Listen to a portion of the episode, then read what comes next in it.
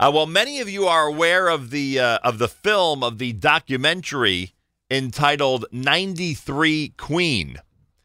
Hasidic women, according to the press release, upend tradition by forming an all-female EMT corps in 93 Queen. It will air.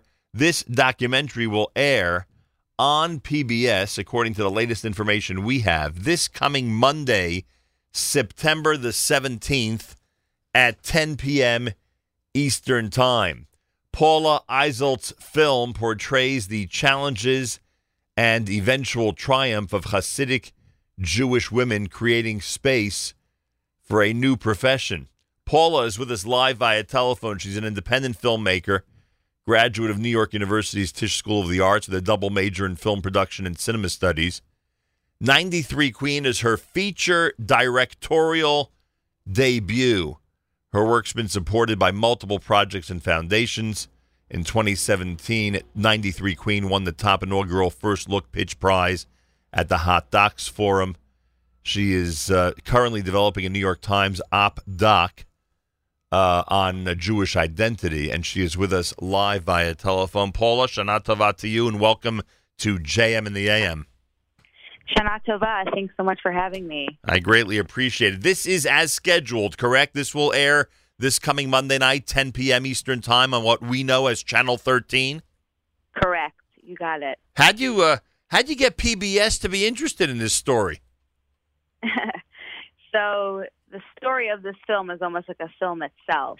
um, it took it took over five years to make, and at first, for about the first two years, you know, I was just shooting and shooting and um, largely alone, and um, and then you know, and nobody really wanted to touch this because this was, you know, about Hasidic women. It was about empowered Hasidic women. It wasn't about um, people who were leaving the community. It was about people who were staying. so that was, you know, not something that was necessarily popular.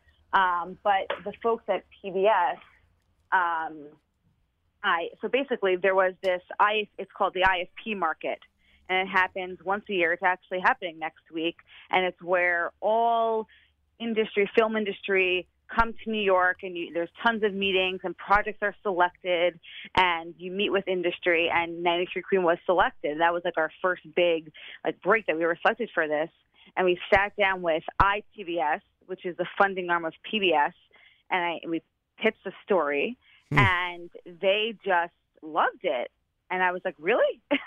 and they're like, yeah, like you have to, um, you have to apply. So um, that is that is what I did, and usually, you know, with this specific funder, they're usually last money in and they loved it so much that they were first money in and came in really big, and then all the other funding followed from there. I find it interesting, by the way, that you say those who leave Hasidic life are a better story usually or more attractive than those who are staying in Hasidic life. Yes, it's there is a stereotype out there, and especially um, in the secular world, in the art world, it's those you know, the Hasidic community does not have a good reputation. Right. It, uh, it really does not. So part of, you know, why I wanted to make this film is is to shatter a lot of those stereotypes and to show a more human face of, of the Hasidic community, which is largely um, very much demonized um, in the media.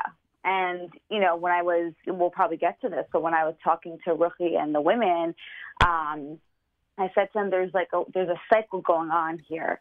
You know, the community is, is very insular, no doubt about it. Um, and, and media is really pretty taboo there. Secular media is shut out. So what happens is because nobody allows secular media to come in, stories are told for this community, and then they largely are from an outsider perspective and are very negative. And then the community sees only negative stories and says, "Look, you know, they hate us, so why should we let them in?" And right. it's like this cycle. And I said, "Let's break it. You know, let's let's show them something else." Uh, Paula Eiselt is with us, director of the uh, movie '93 Queen. Uh, so let me go back. Based on the timetable you alluded to earlier in this conversation, uh, this Ezras Nashim has been around longer than I think. You first became aware of them in 2013, Yes. and at that first- point, at that point, what were they up to? They had just been certified by, by New York State to operate. To, And- you know, they weren't ready to operate at all, but they, they had to go to, to begin to train and form and, and do that. And I, I saw the article actually on VosIzNeias. I was perusing for fun, and I, I came across this little blurb about a group of Hasidic women um, who were starting this all-female ambulance corps because Hatzalah, you know, does not allow women. And two things struck me. The first was that Hatzalah does not allow women. I grew up in a neighborhood with Hatzalah. It never occurred to me that women were banned. So that was really um, upsetting to me.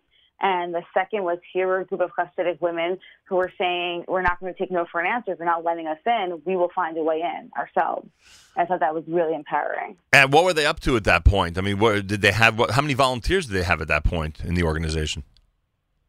So they were training. They, they, they, there was a when I first came on, they were recruiting, um, but there were definitely at least you know a good forty women who were you know actively involved in this. You have any clue what the statistics are today? How many are involved, or if they're active or very active when it comes to, to I don't have. I, I can't give a, an, an exact number, but it's around fifty. And and are they very active? Meaning that you know women in the community know that they're uh, and it's amazing. I don't know more about this. Women in the community know that they're available and that they can be called 24 hours a day. Yeah, they're they're fully operational and running. They actually just won um, both New York State and New York City EMS Award of the Year in 2017. They're honored, and um, they're looking to get an ambulance right now. So they're looking to expand. Um, it's expanding outside the Hasidic community um, to other communities to include all women. So it's really like a little mini revolution going on. All right, now um, I got to be well. Careful is the wrong word. I have to be respectful because uh, I can imagine how many people over the years I've met that work with Hatzalah, and we know what kind of uh, sterling reputation they have in the community. Um, uh, nonetheless, with that in mind, or knowing the way things work in the Hasidic community, um, I, I think when efforts like this, I'm trying to think of a good example. I cannot think of one now. I think when efforts like this have been undertaken in the past, um, uh, th- those who are entrenched in the years long uh, traditions of the community usually are effective in keeping out the newcomers. You get what I'm saying, right? Yes. It doesn't seem like that happened this time. Well, I think that's exact. That is what happened. They kept out newcomers. No, right? no, I, no, no, I, meaning I know they kept out women, meaning that if a new organization like this forms, uh, the old guard would do everything in their power to make sure it really would not form, and very often they'd be successful. Am I wrong?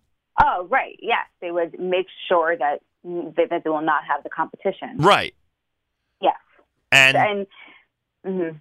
and and and and these women are living in that community, meaning these women are trying to affect that change from within, essentially, and somehow against what I would call the stereotypical uh, manner in which these things usually play out, they are successful.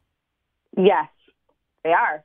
They they completely beat the odds, um, and they're they're fully operational and, and fully running it. And you know, but it it came with a lot of you know a lot of opposition and a lot of hard work because, as you said, you know the powers that be and, and the old guard simply would not let them in and tried everything in their power to prevent them um, from succeeding, and still today oppose oppose them. And you know, in terms of Hassel, I'll, I'll you know personally say Hassel is an amazing organization. They're they're a life saving, you know, ambulance. literally, this is literally. this is a great this is a great great organization. This isn't you know what we're dealing with here. Um, however, it's and, and the average Hassel guy, and I've met many, are very supportive of this Right. you know, um, we've actually had some Hatzalah members come to screenings and just to show their support and say, like, the leadership does not represent us. And it's really the leadership that's the problem, not the average member. because the leadership in Borough Park slash Williamsburg really control policy for every Hatzalah in the entire U.S. So even in more modern neighborhoods like Riverdale, Upper West Side, Five Towns, women are still not allowed, even though those neighborhoods probably would ha- would not have a problem with it. But they have to abide by these rules um, in, in Brooklyn in Brooklyn, and that that's where the problem lies. Yeah. Um, uh, Paula with us. She's the um, uh, she's the director of 93 Queen. A lot of people in this audience have already seen it. By the way, you showed it in Teaneck and other places. A lot of people have already seen it. PBS shows it this coming Monday night. Everybody, uh, yeah, set the DVR Monday night, 10 p.m. Eastern Time, Channel 13. Um, uh, uh, what I'm trying to get at, and may, maybe maybe when I see the documentary, it'll shed more light on it uh, it, it, seems that that in our com- in, in the community that you've examined, it is rare that someone tries to affect change and doesn't go through some type of long term. I don't want to say suffering, but long term attention. Let's put it that way to what mm-hmm. they, to what they've done. Uh, traditionally, one might think it's possible that that there are people in the community who would want their children, let's put it that way, to not associate with the families or the children of those who've affected this change. Did anything like that, you know, surface during your uh, mm-hmm. during your research? Yeah, I think I think you're that's exactly, you know, the crux of the film is is change from within. and you know, change from within is the most effective and sustainable way to make change because it's the people from within the community that can identify a need and then act to fill it rather than people from the outside coming in and saying, you don't know, you know, you guys are archaic and we're going to fix it for you. So, however, that type of change definitely is, is, is the hardest change because like you're saying, the people who who spearhead that change have to have to live with the consequences within their communities. They're they're not leaving; they're staying. So um, I think are they living you know, are they living normal lives now? Quotes around yes, the word. I mean, oh well, Ruchie Freier, you know the the the woman who who, who really spearheaded this whole effort um, since 2013. While while I, I will say this effort was um, women have wanted to join for 30 years since, since Hatzalah was first started, there was supposed to be a women's division. 300 women were trained. And at the last minute, the Rabbanim came out and said no. So anyway, but it, so it's been a dream for 30 years. But Ruchie Freier in 2013 really was the one that took over and made it happen. And she suffered a lot.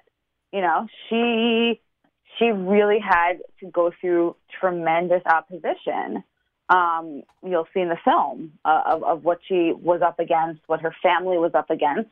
But if you know Ruchie, she's she's doing more than okay. You know, um, she really transcended that. She stayed strong, and I think when people realized that she was going to pull this off um, as a proud Hasidic woman, there was very little that people could really do because no matter what she was going to do it. Uh, she has great kids, a supportive husband, which is key. You know, you need to have the family support.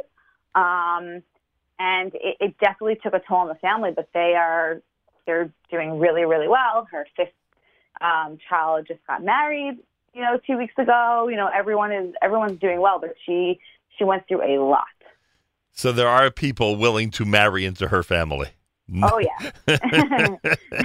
because that, of course, oh. is the typical. You know, that's the typical statement that. Uh, and that's and that's what a lot of people exactly um, asked her about that. Asked asked other women in, in the corps about it, and not to say that again, the opposition did try to do a lot of sabotage, which you'll see in the film. It, it, it wasn't, you know, far from an easy path. It was right. really, really. Um, but she she came out of it. She came out. It's amazing what one person can do, huh?